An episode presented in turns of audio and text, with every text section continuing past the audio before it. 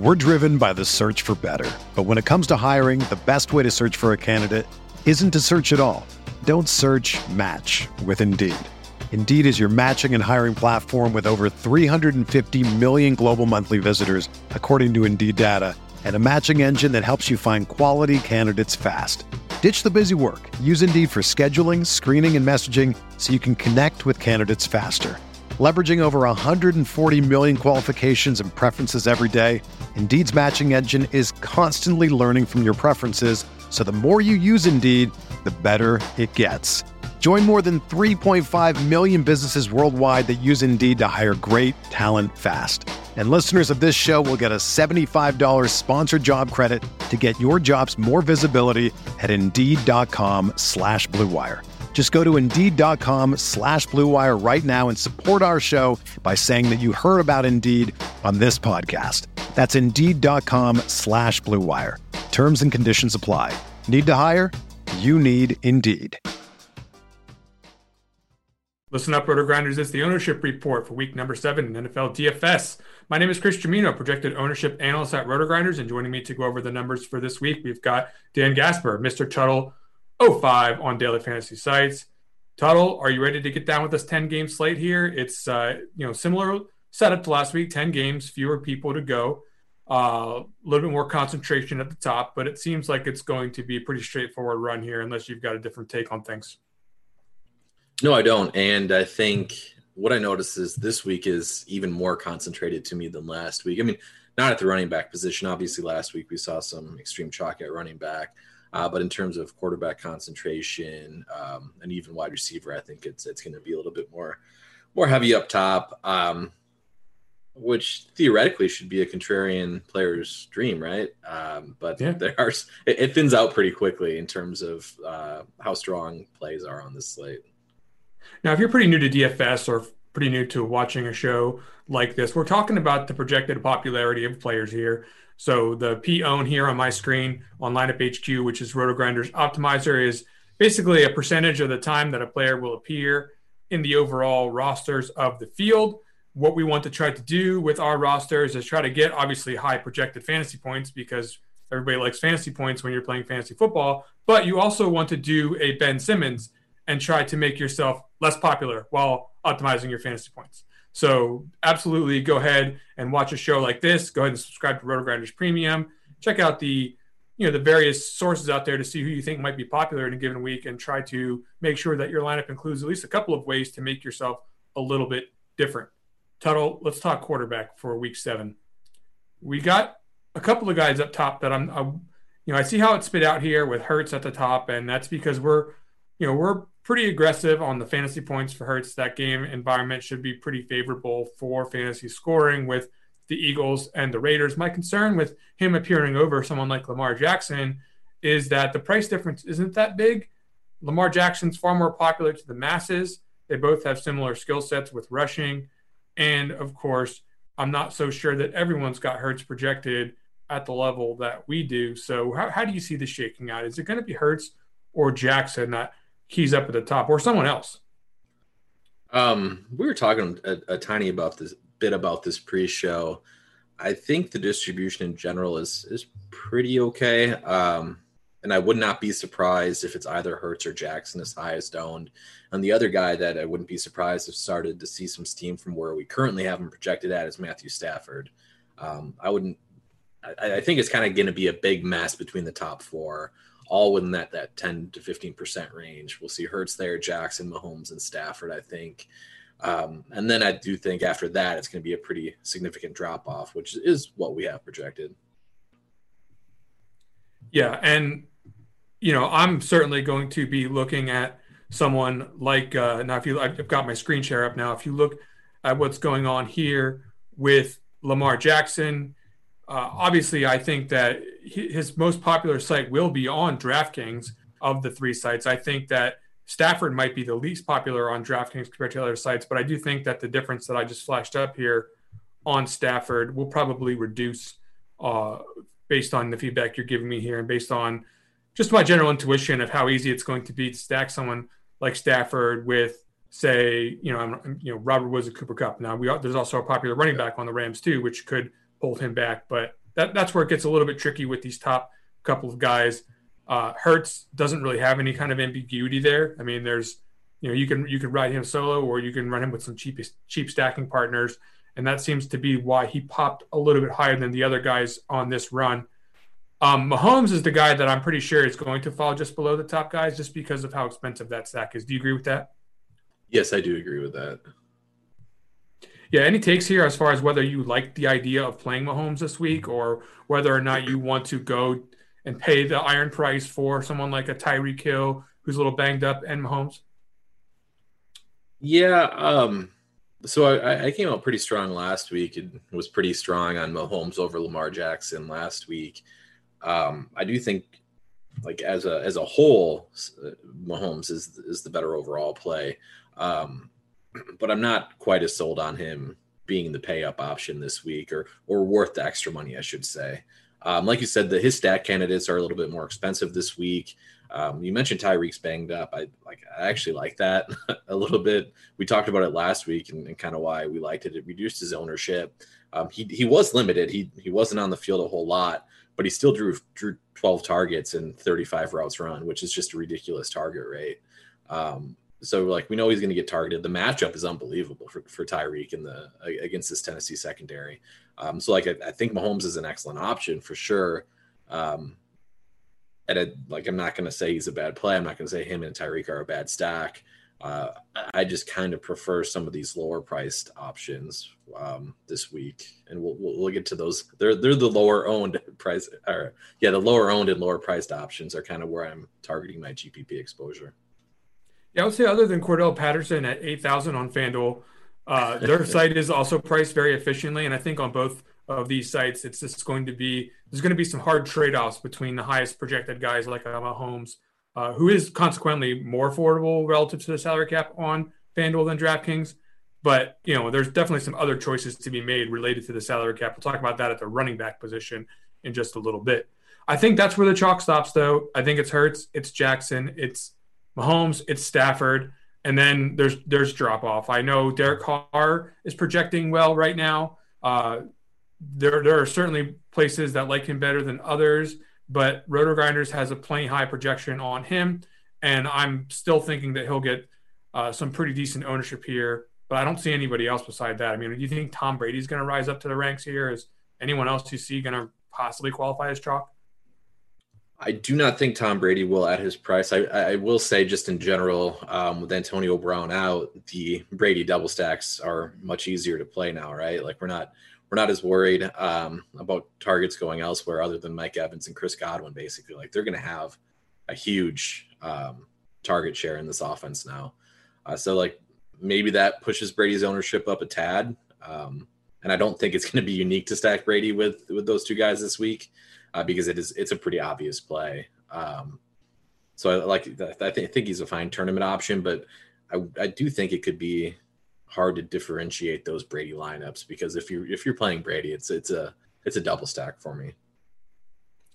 Now, Tuttle, I want to tell you about something before we get onto the running back position. Now that we've discussed all the chalk at quarterback, if you are interested in checking out Roto Grinders and you have not done so, you can try the Roto Grinders NFL five day trial.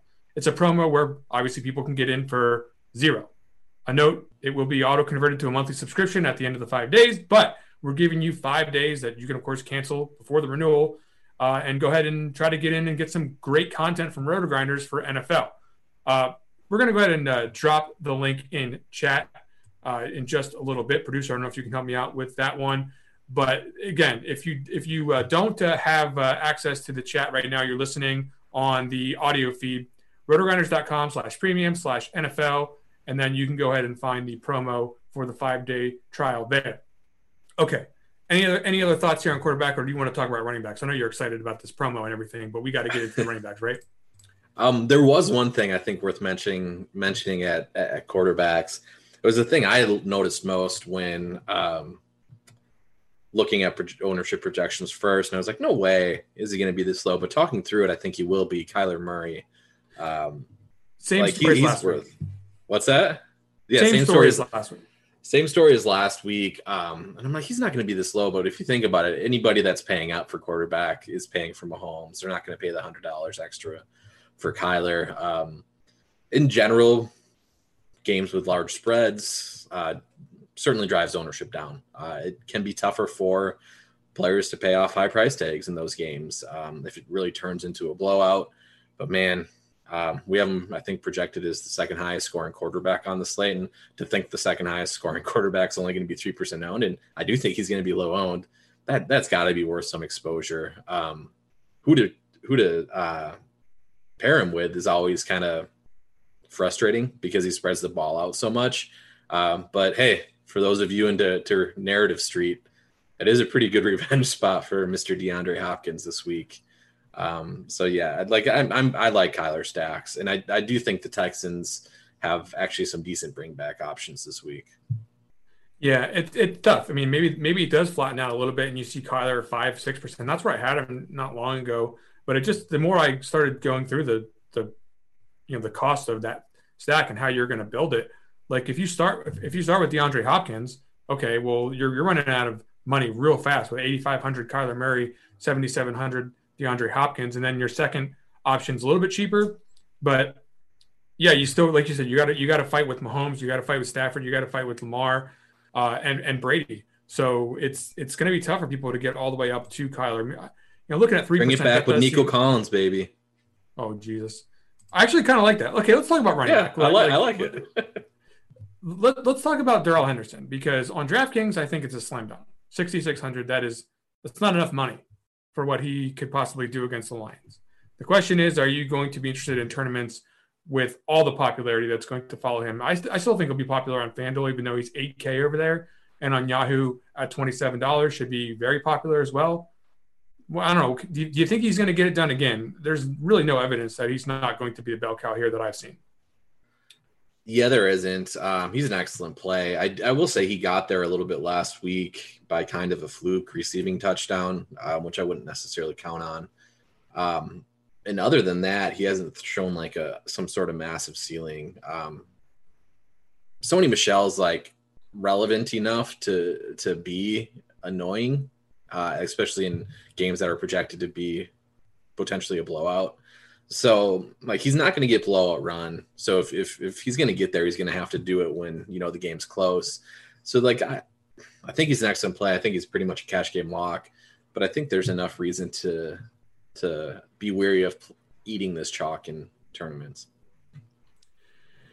It's it's not as I liked it last week, right? Like when the chalk for when he was 6K last week, I thought it was just like, yeah, you got to play Henderson. He, like you said, you got there with a, a, little bit of help there with the receiving touchdown, but it was still all in all a good play by my estimation. Uh, I think Sony Michel might be banged up. I, am having trouble bringing that to report real quick, but even if he's not banged up, I'm still not that concerned about him jumping in and taking the role. But th- just the off chance that uh, the, you know this becomes the Stafford versus Goff bowl. I mean, this is I don't I don't know if this is a revenge spot. I mean, we you, you wanted to talk about Hopkins and Murray, but I would think that you know Jared Goff might be a little bit pissed here. Like if this turns into some kind of a passing shootout, I'm not sure. I mean, maybe that's one of your outs to Henderson not getting there, but I don't I don't want to downplay it. it it's it's going to be popular in tournaments, and you've got a decision to make as to whether or not you want to fade it. Um, presently speaking, I'm just, I'm not ruling him out of my player pool. I just think that it's still a very, very, very sharp play against the Lions. Now, the Darrel Williams situation against Tennessee, I think there's also a conversation to be had here because last week we saw Darrel Williams get there with a couple of touchdowns. Um, we know he's not going to be the full time back in this offense, but there aren't very many lower priced options to turn to here. People are going to look at what happened last week and say, yes, let's get a Kansas City Chiefs running back in our lineup. Are you afraid of Derrick Gore, whoever they bring up here, uh, taking away touches from Darrel Williams? Or certainly Jerick McKinnon is there. Or is this another situation where we can trust the first back on the depth chart for Kansas City? Kind of. Um, and this is a little bit different of a stance that I had last week. I kind of came out against him last week, saying, like, hey, I'm all in on this Kansas City passing attack. And of course, he steals two touchdowns last week. Um, couldn't even make one of them a receiving touchdown. Go figure. Um, like he, he saw so much work, uh, and it, like I thought McKinnon would eat into him a little bit more than he did, considering the matchup last week. Like the, the matchup last week was was terrible for him in terms of uh, just the the rushing attack. So I don't know, but eat, eating Darrel Williams chalk never feels good. But like I, th- I think he's a good play. I, th- I really do think he's a good play. Um, I would just be cognizant of the lineups I'm making him in. Right, like if I'm playing uh, Darrel Williams in a lineup, I'm not using a bringback. I don't think from Tennessee. Um, I'm hoping like it's a it's a lower scoring game. He kind of grinds it out a little bit, um, and I'm not pairing him with other Kansas City players either. For me, I am going to lean towards the passing games are more active in this game, and if if I'm making three lineups. Uh, I'm probably going to try to see if I can get away without using him just because of how popular he's going to be. However, that's it's also because you've got Chuba at 6.1, who I like. I like Fournette at 6.4. I am growing in you know faith that De- D'Andre Swift will just continue to get used, despite the fact that he appears on the injury report every week. And I mean that's the extent of the guys I love. So maybe Williams will end up sneaking in there just because of pricing but I am going to try to lean on some of those other guys first. Do you do you like any one of those three guys more than the other? Um, probably Chuba. Like, yeah, and so he, has got a good role. Yeah, and what do you think of the Giants' defense here? Right, so I mean, we, we don't want to spend too much time worrying about max matchup. We're more worried about opportunity here. Chuba is almost certainly going to have the the big big role on this team. They don't have a they don't I don't even think they have a more than him on the roster that can really be sort of a ball carrier. So, what do you, what do you think here? I think I think Chuba is probably the best of the three as well. Yeah, I think so. I don't think we've seen any sort of ceiling game from him yet either. Like the touches are there. Um, he, he hasn't had a game where he's combined yardage and scoring. He scored his first touchdown last week. Was pretty disappointing in the in the yardage output. But yeah, like maybe maybe that sort of kind of lackluster production is having people overlook him, but the the usage has been excellent. Darnold's been all over the place with pressure and stuff too. Like, you know, if you see the number of tar- if he gets like one of these five or six target games like he's had, and the yardage is more than you know six for 33 i mean if you if you could bust a long longer receiving play with any one of these targets i mean there's certainly some upside on the yardage standpoint obviously i don't think he has uh, yeah, he has one rushing touchdown here. So in, in five weeks, I think that there's definitely plenty of upside here for Chuba. He's probably one of my favorites on the slate. Uh, Fournette, of course, against Chicago. I think the matchup's tougher there, but he's got the he's got a passing game role now, right? Yeah, he he's got the full role. He's got everything. Um, the only thing that I would see driving any sort of ownership down again is that I, I could see Brady getting a little bit of steam with those double stacks now now that AB is out, just because it is such an easy stack to go to.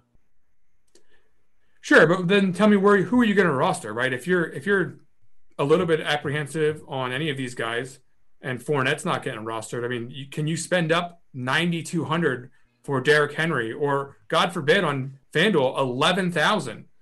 Like I think he's going to be owned on DraftKings at ninety two hundred, but I, I don't see a lot of people getting to eleven thousand on FanDuel. That is that is a that is a significant chunk of the salary cap uh, for one so, player probably my my biggest leak um, in DFS is underestimating Derrick Henry and underestimating how much people love Derrick Henry. Um, like he's he's gonna get a lot of ownership. I think um, I would not be surprised if he jumps some of these guys um, in the lower price range. Like I think Darrell Henderson will be the guy, but I wouldn't be surprised if it's Derrick Henry right after him. Like I, people will make it work. I understand to us for guys that use projections and are looking at things like it doesn't look that easy to get him in there, but people will make it fit. And like you got the narrative of how bad Kansas City's defense is too. You, you have everything lining up for him just to to end up being chalk more in the twenties percent range than where he is right now at seventeen point seven on DK. So what we're going to be looking for, right, is if we think that this is true, right, we're gonna we're gonna break the the modeling, we're gonna make the break the formulas, and we're gonna say Derrick Henry's over twenty percent. What we need to do is we need to find out who at a lower price point at the wide receiver position or the tight end position or even at the running back position is going to be higher on than we are currently projecting because I think that's the secret sauce here, right? Like we need to yep. figure out how we're going to get there. So, and there's a couple of different ways. We'll talk about them here. But okay, so Josh Jacobs is he going to be a guy who's going to reduce the the Fournette ownership? I mean, he's certainly got some quality projections spitting out here, sixteen point oh five uh, on a median basis from RotoGrinders. That's earning him fourteen percent ownership. Is, is, this too aggressive for a player who's in a quality game environment, uh, or is are people actually going to feel confident in what he's been doing lately? Um, I don't think it's too aggressive by any stretch. Like, I will say, without Gruden there, John, like Kenyan Drake actually has a role now. That that's going to eat into to Jacobs a little bit, not not significantly. Um, I still think Drake only had six touches or whatever last week, um, but frustratingly, and I don't know why, with Gruden there, um, Josh Jacobs was like getting screen passes and stuff, and it made absolutely zero sense, sense to me. Um, I don't think he'll have any sort of passing game role, um, which you know on a site like DraftKings is not all that appealing. But I do think he'll grab ownership. Um, the guy that I think will get ownership despite the matchup, just because of his current situation that we have pretty low, um, and he doesn't even project that well. So I'm, so maybe I'm completely off base here. Uh, Khalil Herbert. Um, yeah, people well, I think it depends. Last week, I think it depends because his projection's so low because we haven't been able to remove Williams from the projections yeah. just yet. If we end up removing him from the projections, then obviously you're going to see Herbert's price go up, and consequently the ownership percentage should go up right, right along with it. But yeah, I think I mean that is certainly one way where you could find some extra savings and start to reduce some of the ownerships of these other running backs is to give a little bit to Khalil Herbert. Albeit you you won't find me playing him against Tampa Bay's defense. I, I don't see it at all. I, I you know, I barely th- I barely saw it when he was in preseason. Like I was afraid of playing this guy in preseason, let alone yeah. in the regular season. Like now, last week he he came dangerously close to a big game, like a big big game. They took away that touchdown at the end, but I I don't think this is the matchup at all. He, he can catch passes, but man, do you really want to trust Justin Fields to dump it off? Not really, uh, but I like the use again. It's more of a usage thing um, than anything else. Like it, yeah. it's not a play I love, not necessarily a play I'll make, but I, I, do think that's a that's where we could see some ownership pile into. All right, last name I want to mention here, running back, before we move on to the wide receivers, is Miles Sanders. So Miles Sanders, uh, last week, I think they, they were on the showdown last week, right? If, I, if I'm not mistaken, and I think that there was uh, there was quite a bit of love coming out from our projections Gainwell. for Gainwell, yeah. and Gainwell just didn't get it done. Uh, it was all looking in the direction of Sanders. Speaking of Tampa Bay, that's who they played last week, and yep. you see the production wasn't quite there, even though he was the majority owner of the role in the offense, including some targets. This week, the matchup significantly more favorable for Miles Sanders. Uh, if you give him 50% of the rushing share and an increased share of the targets, I think that he looks pretty good in projections. Do you think that it will translate to real life finally? Yes. Um, and I do think like it's a thing where he's the best of the low priced options, which is going to make him just get ownership because of that. So Wednesday we do this full cast. I, was kind of getting on Dave a little bit for for touting Miles Sanders. Um, and this was before the coach speak came out that hey, we need to get Miles Sanders more involved. Their OC came out saying we need to get him more touches. Um, because I've I've been caught in this trap before. Um, they've really pulled the rug out on their usage and between Sanders and Gainwell. And when you think Gainwell is going to get used, he doesn't. Um, except for there was one game against Kansas City that made sense. Hey, we're going to use the passing back more in that game, and it, it, it came to fruition. Um, but like I, I, was, I was at the beginning of the week, I was, I'm not going to play Miles Sanders.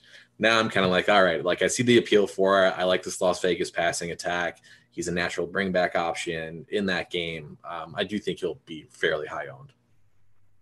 Oh, I, I, I agree. I'm a little bit concerned that I, that the initial or the uh, Friday run here has gotten a little bit too light on DraftKings at 5100. On him, he's still at 13% though, so maybe he could creep up even a little bit higher than that. But I I think that that's probably where you draw the line as far as the chalkier running backs here, and that's quite a few. Uh, you got looks like you got about nine guys that should carry the bulk of the ownership, and then anybody else is going to be in the low owned category. A little bit later in the show, we'll talk about anyone we li- might like in that particular range if you're trying to get really off the board in some of these big contests.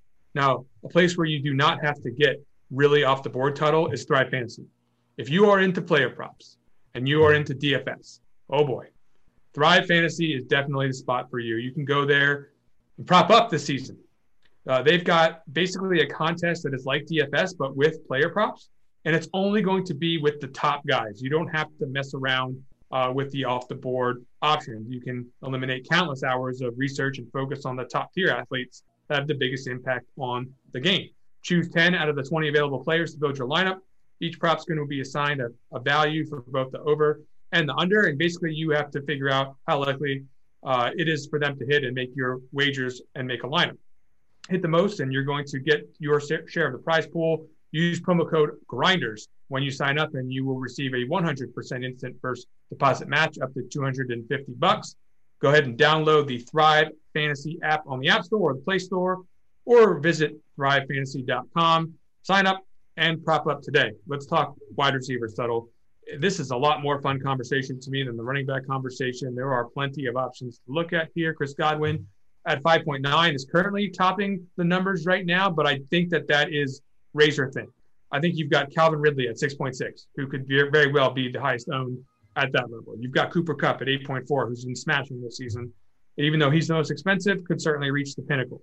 And then Sterling Shepard at 5.6 in an offense that has almost zero other available targets uh, hard to not get him towards the top of ownership if you're expecting the kind of work that he should be getting in this game, especially running out of the slot where there are there's a relative safety to the targets that are going to be assigned to him.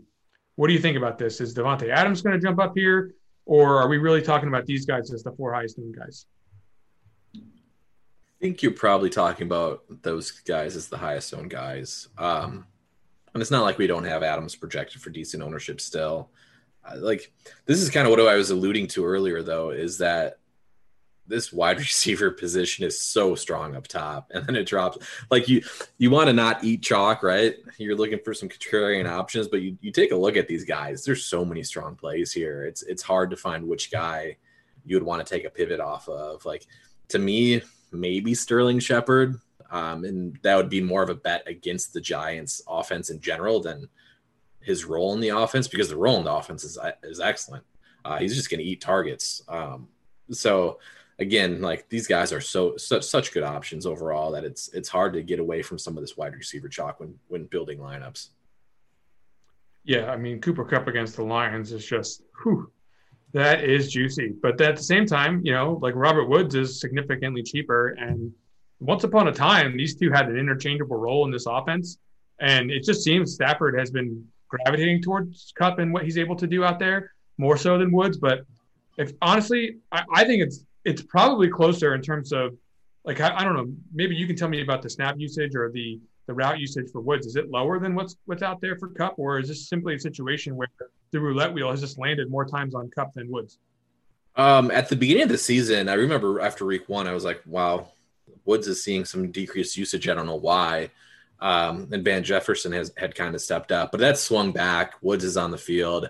Uh, Woods ran more routes than Kupp last week. Um, it's definitely just like, hey, they have a connection. Like it's undeniable. He's just, Stafford and Kupp just have a connection. Um, and why would like the only game that we saw Woods really get fat is when he was kind of deeply uh, displeased with the situation and not getting enough targets. Like that could happen again. The thing is, the matchup's so good that I, it would not be surprising to be like, all right, let, let, us get uh, Robert Woods involved this game. Like this is the game that we can do anything we want. Uh, let's you know feed the squeaky wheel or, or whatever you want to call it. Yeah, I'm. You know, there's this is definitely a situation with Godwin and Kupp where if the alternates are going to be so much lower owned uh, than the guy now Evans is more expensive than Godwin at 5.9, who's a fantastic option here. But Evans, I think, is going to be pretty low. So I, I would much prefer yep. to pivot off these other guys. And I, well, I don't think the ownership gaps as they're currently projected are fair compared to their opportunities to be the most productive option in the offense. Of course, they we could we could have it both ways and double stack them in both cases. So you know, don't feel the need to just completely ignore Cooper Kupp and Chris Godwin. But just again, there's there's some popularity concerns here at the top of wide receiver. I mentioned Davante Adams, play him. He's good. Uh, what about below that? I, I, I, see some pretty disgusting choices here with Jakobi Meyers and Rashod Bateman. Now, I shouldn't say Bateman is disgusting. He's just never been, he's never done it before. But he's 3.4, and we're projecting him for almost double digit points. Actually, we, we have him just over double digit fantasy points on DraftKings at 10.6. I mean, are you buying Rashod Bateman chalk? Um, I am buying that he will be owned. Yes. Um, am I buying and investing in him heavily? No. Um, like you said, we, we haven't seen it before. I, like I think he's a, he's a fine player. Um, but it, like I think this game will be slower paced. I wouldn't be surprised if it's it's more run heavy. Uh, I wouldn't be surprised if Lamar Jackson's volume is just not where it needs to be for somebody like the third option to actually pop and, and do well in a game. Um, if he houses a touchdown, he's probably going to be optimal. That's kind of just how it goes. But um, yeah, he, he's one of the guys that once we start trickling down in ownership, now we're starting to to get a little bit more thin plays here. Yeah, so I wouldn't really call Jakobi Meyers a thin play, but my question is, do people actually want to play him? Because I think if if you're projecting him for 15 fantasy points almost, people should want to play him. Are are are they, are they going to do it? He hasn't scored a touchdown his entire life. Yeah, he's um well NFL. Yeah, he, he he's still seeing like just enough volume to keep the light on. Um and seeing just enough efficiency that it, like I don't think people will shy away from playing him. Like I don't, I don't think if somebody lands on Jakobi Meyers build, they're like, oh no, I, I got to I got to switch this up. And the problem is like he fits a lot of builds, uh, which will drive ownership for sure. The poor guy gets in the end zone last week, and then the, yeah. and you just look on the screen and you knew it was coming. The yellow yellow flag comes out. I forget what the he call was. was he was but... so happy too. The celebration oh, was man. great. Look, he gets look. Few people get to do it twice, so he'll get he'll get to do it all over again, maybe this week. Okay, so AJ Brown six point three. Kansas City Chiefs have been bad on defense. Um, I hate to repeat myself here, Tuttle, and I'm not saying I like I'm a firm believer in Julio Jones, but if you want to run it back with on the Kansas City side, uh, if you got a Kansas City stack, or even if you're trying to do a Tannehill stack for some reason, like AJ Brown is fantastic. I think he has a great chance to do something here. But is Julio Jones really going to be like a sixth of the the you know the potential to do something in this game as AJ Brown? so the issue here, right? Um, you ask like if people really want to play Jakobi Meyers. People really don't want to play Julio Jones, and I know this because I I really don't want to play Julio Jones. Um, the guy pulls his hammy yeah. every other week. Um, last week he, he didn't even finish the game because of a hammy and it's like I, I could see it being the ugly play that gets there because of the matchup um, i don't want to make the play it's one of those where it's like you should make the play i don't want to do it because i do think aj brown's like aj brown's not going to be sneaky at all um, he's one that i could see see rise up in terms of projected ownership just because people you know like the game environment, and he's the the pretty clear option for Tennessee. Um, I don't want to play Julio Jones, but again, like if you're just playing game theory, he, he's a great play. Yeah, and but again, at the same time, AJ Brown six point three is going to fit your build fairly nicely, even if with or without a stack of this game. So there's there's definitely an opportunity for him to be popular in this particular spot. A guy who doesn't fit builds all quite as well if you're not stacking is Tyreek Hill. I don't think he'll be that owned, but 13% is still plenty. When you talk about uh, NFL DFS ownership, if we're talking NBA, we wouldn't be having the same conversation. But with NFL, that's certainly going to get the job done for a player who can get 50. Now, Brandin Cooks probably can't get 50, but he certainly got the usage if he was on a good team to get 50. So is is 6K Brandin Cooks on your radar here, currently projecting at 12% ownership? He is. Um, and the Cardinals have been fairly giving to opposing wideouts this season. Some of it's because they're just playing with a lead a lot, so they're facing a, a pretty high pass rate. Um, so yeah, I, I, like Cooks a decent amount. The, the thing I have if I'm playing Cooks, um, I think he'll be popular in game stacks or secondary stacks of that game. Which so it, it almost makes you want to play Cooks outside of those stacks because I think that'll be the more unique way to grab exposure to him which then brings me to the Nico Collins call I had a little bit earlier on the show. I I do like I don't expect Nico Collins to have nearly as good of a game as Brandin Cooks. Like that's not going to happen, or if it does, I'll be happy. Um, but I do prefer Nico Collins and game stacks because I do think that will get you unique exposure to that game and to those stacks.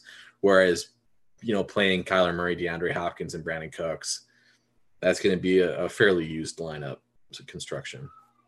Yeah, it might be too low on Nico Collins to be honest with you. Like, you're not the first person I've heard mention this, and you know, we are looking for some ways to maybe bump that Kyler Murray ownership up a little bit. We're looking to bump up some of the other expensive guys like your Derrick Henry.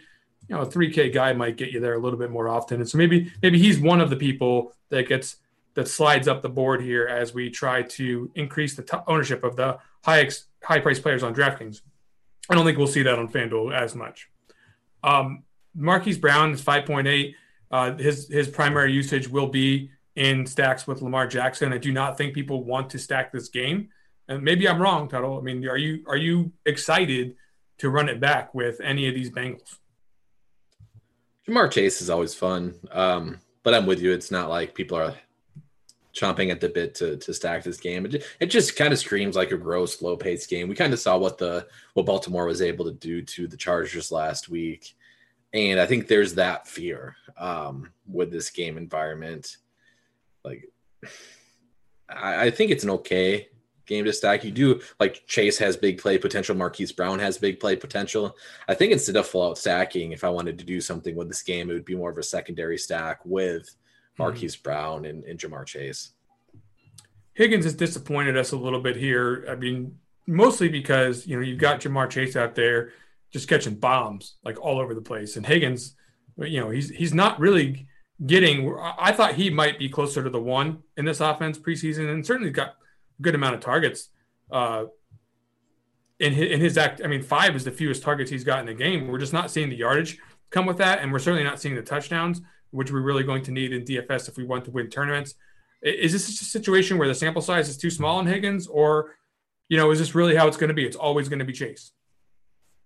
Um, sample size is definitely too small to make any sort of definitive conclusion. I do think like Chase is gonna be the guy. Um, I don't know how big of an ex- like how what the gap's going to be. I, I, still think there's room for Higgins. I think Higgins will have spiked weeks. I think Higgins is the guy in the red zone. Um, so like he still has this role. He still has touchdown equity. Um, fine play, but like you said, he's kind of just been mm, okay the past couple of weeks. I'm going to rattle off a couple of guys to end our wide receiver segment. I want you to tell me which one of these guys is the best potential to rise in ownership in order to fit Derrick Henry on really either side. I got Mecole Hardman, Darnell Mooney, Hunter Renfrow, Jaylen Waddle.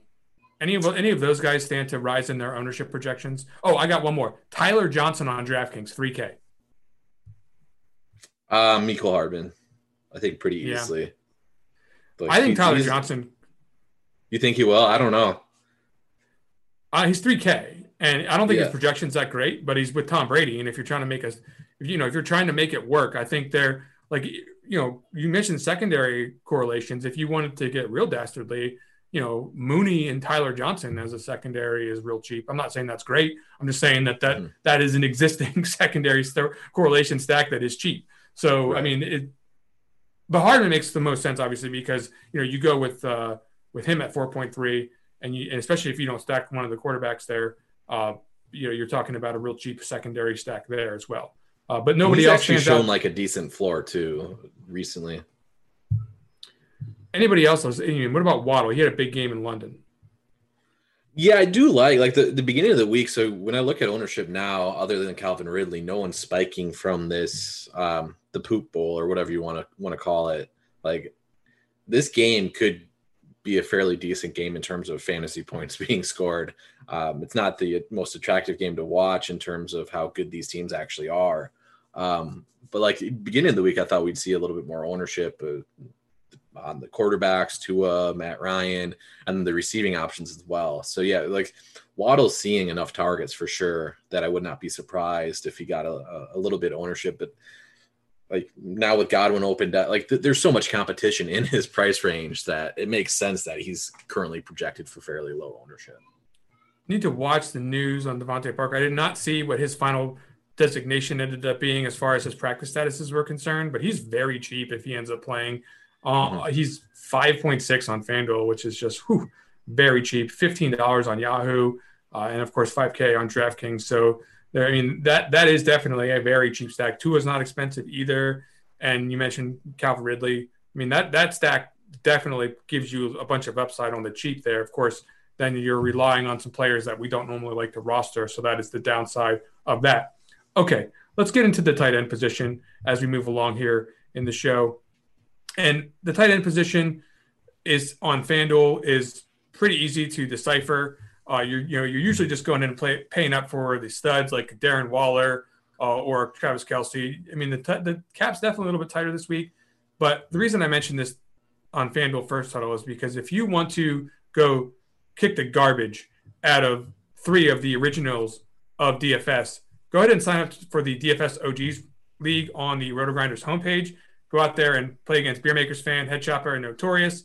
Again, that link is on the RG homepage for week seven. Go ahead and, and beat their asses and uh, get your share of the prize pool today. Okay. Ricky Seals Jones on DraftKings is going to be really popular because he's still 3.7. I think that's right.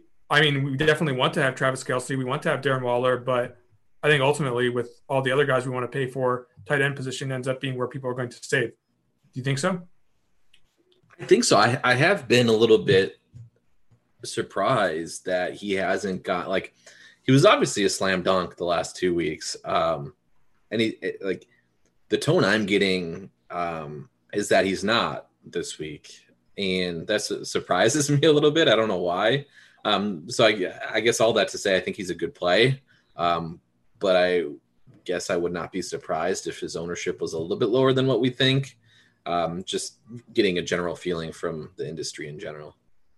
Okay, so once again, same question. If we're not saving with 3.7 Ricky Seals Jones, are we saving with someone like, I don't know, Cole Kmet at 3K? Like, where is the ownership going?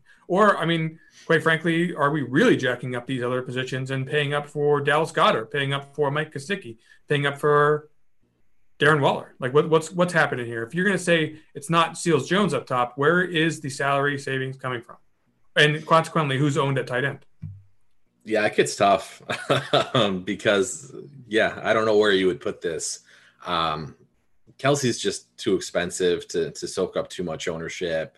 Um, Darren Waller's probably too expensive to do the same thing. I will say it's probably Mark Andrews. Like a, looking back, I opened up the the Milly Maker from last week, and the guy that stood out to me as why or like how he got that high in ownership was Mark Andrews. He was he was one of the highest owned players on the entire slate, not just at the tight end position. Yes, he was eight hundred dollars cheaper last week, um, but he was the guy. He, he came in at twenty five percent in the Milly Maker last week. Well, he scored forty five fantasy points a week before, of course. I like. I mean, like, yeah, I'm, but I'm, it's like I'm a little upset with myself for not like being more aggressive with that. Every year, there's like one or two weeks where that happens. We forget. We all think that we're we're over recency bias and we're over just looking at the game logs, and then, and then once or twice a year you know, I remember a couple years ago, it was Mark Ingram scored three touchdowns in a game. He had a terrible projection, and he was like twenty percent owned. And that yeah. was your that's your Mark Andrews from last week. You know, uh, I, I, don't. He still we'll scored eighteen points last week. Yeah, but I mean, he's still six K. See, I'm with you, but like as projection guys, it's like if I, am not paying 6K for Mark Andrews, if, if I'm paying up, I'm just going to play Darren Waller or Travis Kelce, right? Like that's our thought. But these guys yeah. are like, hey, Mark Andrews, we're playing this dude. FanDuel, thank you for 6.8. DraftKings, he's 6.7. FanDuel, he's 6.8. So, okay, we'll go ahead and get Darren Waller in the lineup on FanDuel, people. I mean, that's yep. that's not too difficult.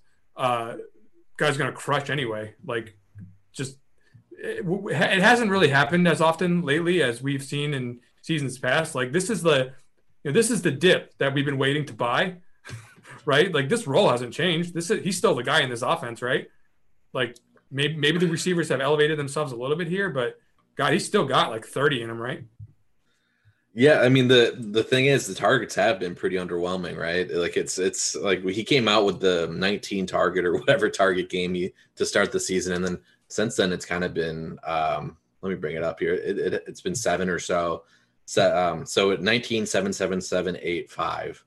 Um, so it hasn't been like the the huge role we would want from somebody, but I think like he's good. he's he's such a good player. Like maybe that's the bias coming through on me, and like maybe I should be saying, hey, maybe this is a role reduction. But in my mind, I'm just like he's too good to to see this low of targets. Like I, I would bet on him getting double digit targets in this spot more than hitting the five targets he got last week. Uh, another player who's pretty good is Dallas Goedert, and he's on the other side of this game. He's 4.6 as opposed to 6.7 on DraftKings.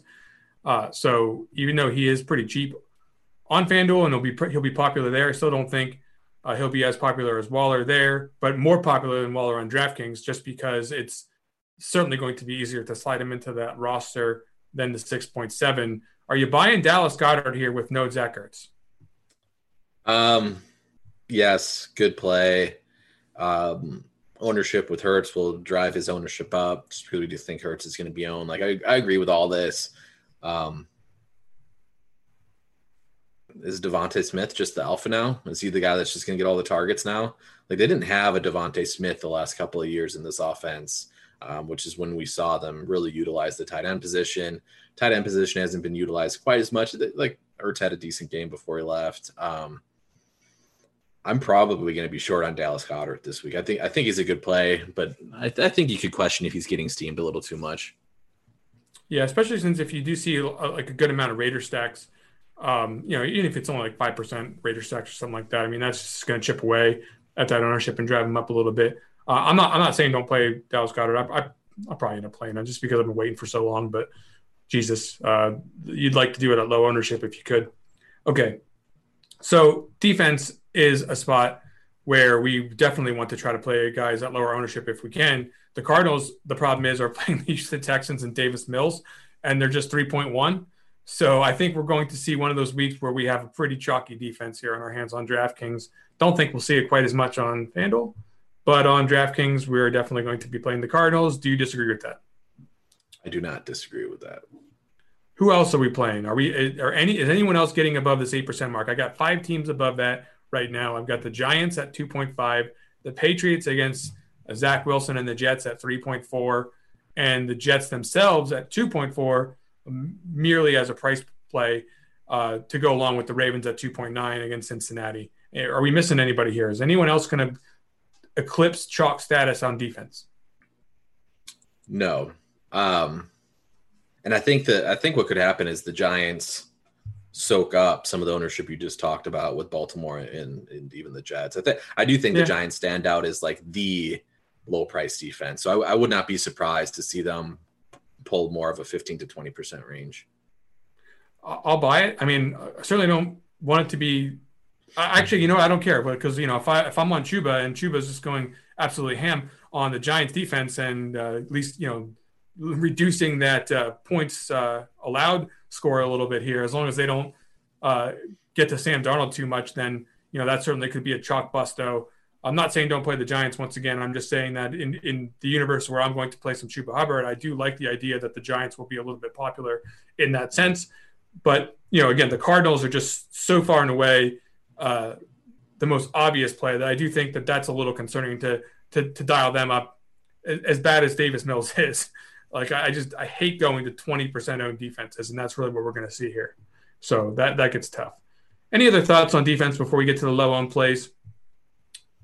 Um, I mean, mostly similar to what it is uh, we what we say every week. Pay up to be contrarian, possibly with, with Tampa Bay here. I I'm not paying up for a 5K defense for the Rams, so I do have my limits with the, the with the pay up to be contrarian. Um, but I, I, would be fine with the with you know rostering Tampa Bay if you want to do. Here's a question for you, and I do think talking through this, I, I do think it will be lower owned.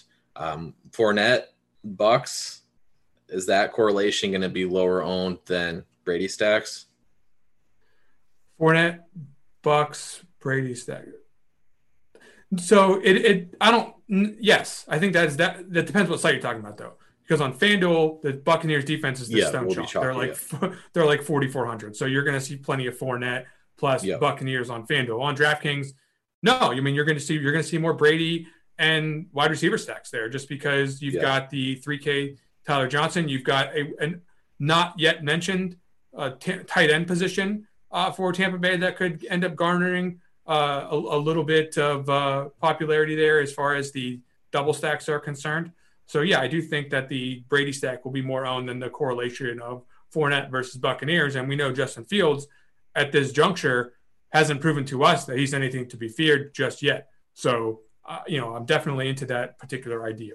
Now, at the quarterback position for low on plays total, what we're gonna what we're lo- looking to do is find guys who are under the chalk status. This we'll call it five percent today, and I want you to tell me about your favorite play that you think could be in a GPP winning lineup in one of these larger field contests. Um, so if we're doing the easy calls, I like the the, the two very easy calls for me are Kyler and Tom Brady. Um, those are the the very very easy calls I think, and I, I like like I like Kyler a lot. Um, we think we get this every every season um, where we think we know what's going to happen in a game because it just seems like such a big mismatch. Um, and either the blowout happens and the quarterback still gets there, which is certainly possible in this spot, or the game is more competitive and it ends up, you know, shooting out. Um, not not all that confident that Texans make this a shootout, uh, but I do think there's a chance that Kyler gets there um, and not need a full game to get there. Um, the other maybe not so obvious, but I could see catching ownership would be Ryan Tannehill. Uh, I've tried to do the Ryan Tannehill thing multiple times this season, and it, it has not worked yet. Uh, we saw it work a lot last season, honestly. Like it, it worked. It, it, it, had a fairly high hit rate um, last. Last season, I don't know if it's just the absence of Arthur Smith. They're not throwing the ball quite as much is, is potentially a thing. Um, but Tannehill does jump out as a, as a pretty strong leverage stack off of uh, Derrick Henry. Okay, and I'll just mention a couple of more. I don't have a lot of conviction about either of these yet because I haven't fully generated my process of, of lineups here as far as what I'm definitely going to use.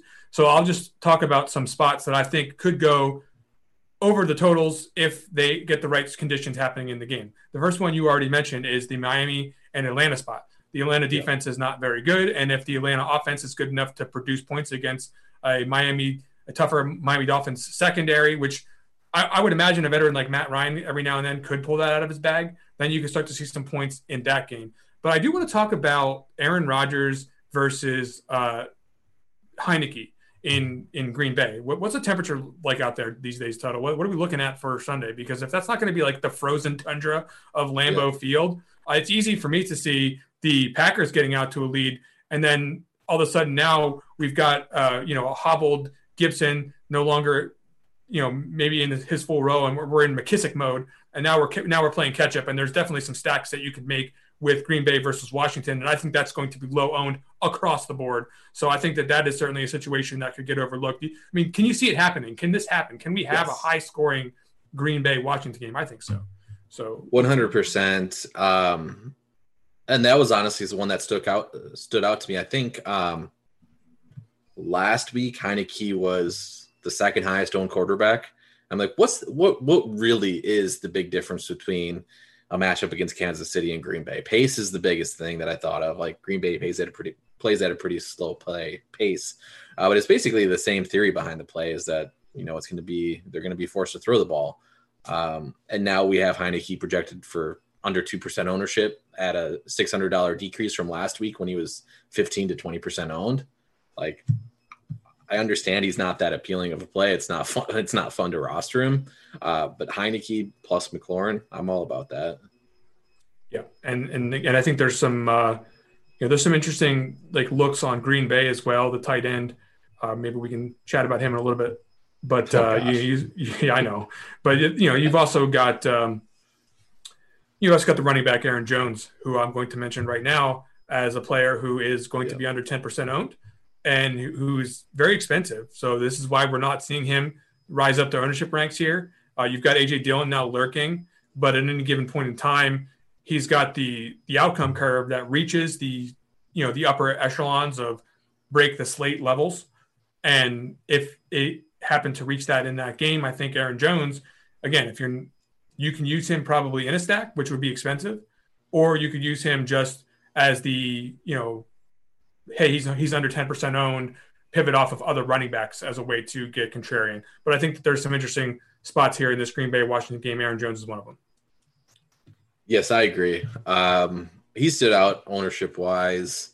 Um, like there is some concern that Dillon's kind of role is expanding a little a little bit. So you're going to need him to. You're really going to need some sort of efficiency out of Jones if he if he's going to hit. But I would say his is like this isn't any different from the Aaron Jones we've seen in the past. Um, he's always been a guy that's not necessarily going to see huge volume, yet he still sees these 40 point spike weeks. So completely on board with Aaron Jones. Um, I had somebody somebody else that I really don't want to tout. Um, Let's hear it. Complete dust, completely washed. Um, James Conner. Similar story to the to the Fournette. Tampa Bay take. James Conner, Cardinals D, although Cardinals D is going to be high owned. Um, but it's kind of the same theory. Like he has established himself as the goal line back. He's established himself as the grinder back. Um, the case against Kyler Murray in the passing attack would be that the Cardinals have took their foot off the pedal and in blowouts this season. Like in the past, they've still kind of kept the kept the pace going up. That hasn't been the case this season. Um, they're kind of more ready just to hand the ball off to James Conner. Uh, so like I, I don't like James Conner. Um, I don't like his prototype of a player who's only going to get there on touchdowns and carries and volume. Um, but like, is this a spot where he could easily get two touchdowns and 100 yards? Yes, it is.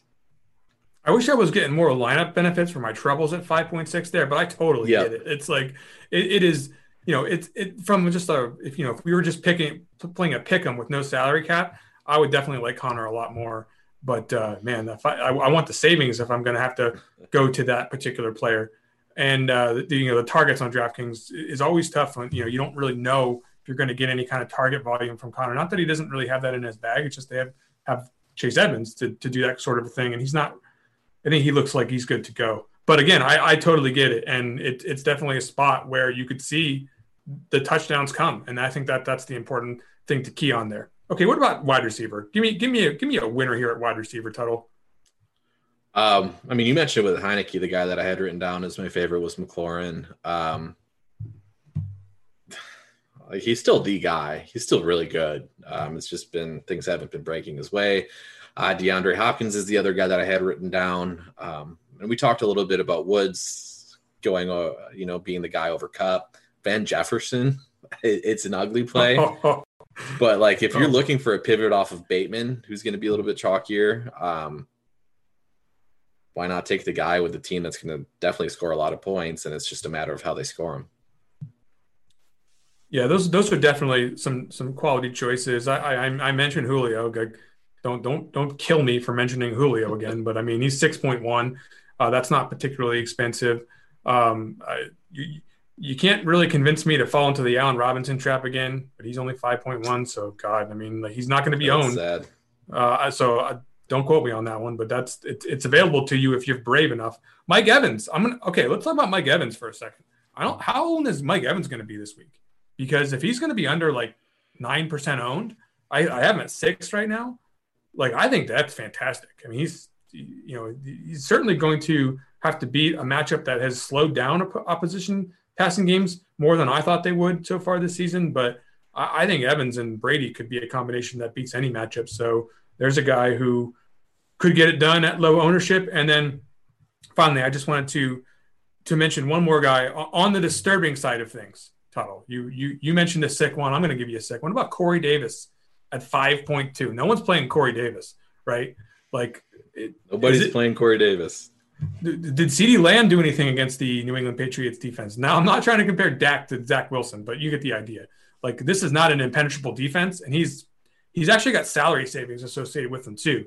So that's certainly a situation where no one's playing him, and he's going to be one percent owned, and he's got over 20 DraftKings fantasy point upside. Go ahead and maybe risk that if you're playing the millionaire maker. Okay, you got anybody at tight end? I mean, Tonyan's the guy that you were alluding to earlier that I didn't really want to sign off on. No, um, don't, do it then.